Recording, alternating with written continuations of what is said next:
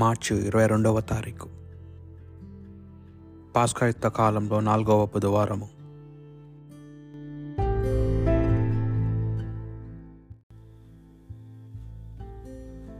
మొదటి పట్టణము యషయా గ్రంథము.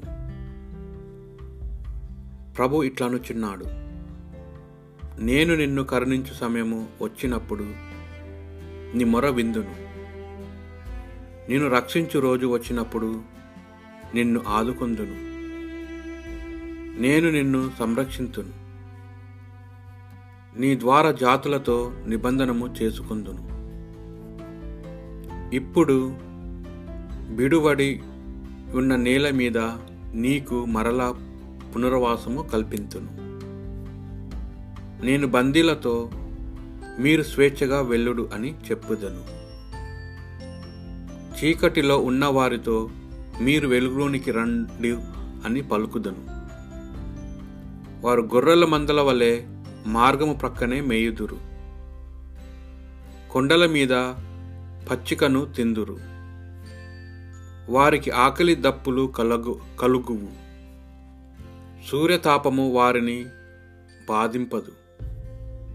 వారి మీద నెనరుగల్లవాడే వారిని నడిపించును. అతడు వారిని నీటి బుగ్గల వద్దకు గొనిపోవును.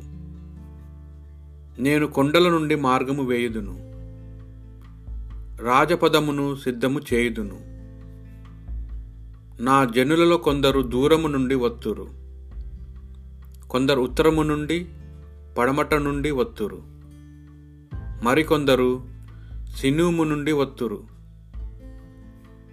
ఆకాశమా ఆనందనాదము చేయము. భూమి సంతసింపుము.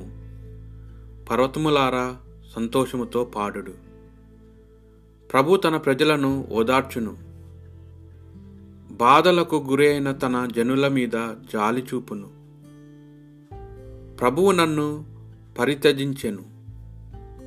నన్ను విసర్జించెను అని సియోను పల్కెను. స్త్రీ తన పసికందును మరిచిపోవునా? తన ప్రే ప్రే ప్రేమను బట్టి బిడ్డ మీద జాలి చూపకుండా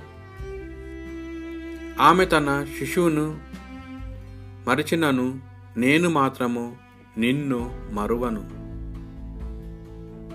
ఇది ప్రభువు వాక్ ప్రభువు ప్రేమపూరితుడు.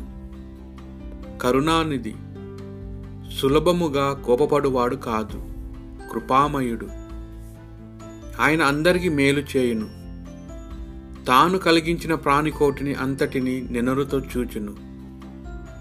నీ రాజ్యము శాశ్వతమైనది. నీ పరిపాలనము కలకాలము కొనసాగును. ప్రభు తన వాగ్దానములను నిలబెట్టుకును ఆయన కార్యం నెల్ల కరుణతో నిండియుండును. ఆయన పడిపోయిన వారిని లేవనెత్తును. కృంగిపోయిన వారిని పైకి లేపును. ప్రభువు ప్రతి కార్యమును నీతితో చేయును. ఆయన చేదునెల్లా దయతో కూడియుండును. ఆయన తనకు మొరపెట్టు వారికి చెరువలోనే ఉండును. చిత్తశుద్ధితో ప్రార్థన చేయువారికి దాపులోనే ఉండును. పునీత యోహాను గారి సువార్త. యేసు వారితో నా తండ్రి ఇంకను పని చేయుచున్నాడు. నేను చేయుచున్నాను అని చెప్పాను.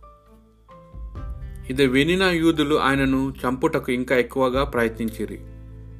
ఏలన ఆయన విశ్రాంతి దిన నియమమును మీరుటయే కాక దేవుడు తన తండ్రి అని చెప్పుచు తనను దేవునికి సమానముగా చేసుకొని చుండెనని వారు భావించిరి.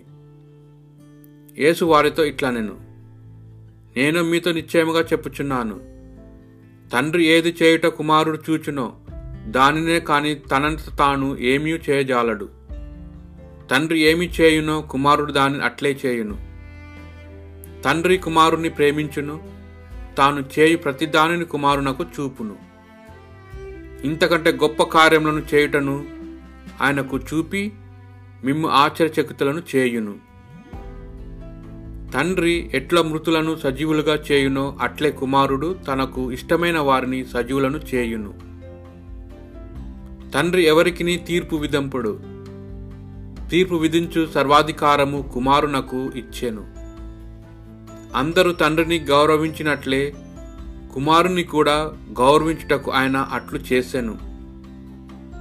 కుమారుని గౌరవింపని వాడు ఆయనను పంపిన తండ్రిని కూడా గౌరవింపడు. నా మాటలను ఆలకించి నన్ను పంపిన వానిని విశ్వసించువాడు నిత్య జీవము పొందునని మీతో నిశ్చయముగా చెప్పుచున్నాను. అతడు తీర్పునకు గురికాడు. అతడు మరణము దాటి జీవమందు ప్రవేశించెను. మృతులు దేవుని కుమారుని స్వరమును విను సమయము వచ్చుచున్నది. అది వచ్చియే ఉన్నది. దానిని ఆలకించువారు జీవింతురని మీతో నిశ్చయముగా చెప్పుచున్నాను. ఏలన తండ్రి తనంతట తాను జీవము కలిగి ఉన్నట్లే కుమారుడు కూడా తనంత తాను జీవము కలిగి ఉండునట్లు చేసెను. ఆయన మనుష్య కుమారుడను కనుక ఆయనకు తీర్పు విధించు అధికారము కూడా ఇచ్చెను. మీరు ఆశ్చర్యపడవలదు. ఆ గడియ సమీపించుచున్నది. అప్పుడు సమాధిలోని వారు ఆయన స్వరము విని ఉత్తానులగుదురు.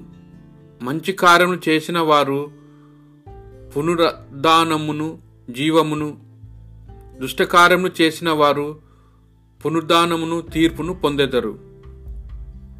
నా అంతటా నేనేమీ చేయజాలను.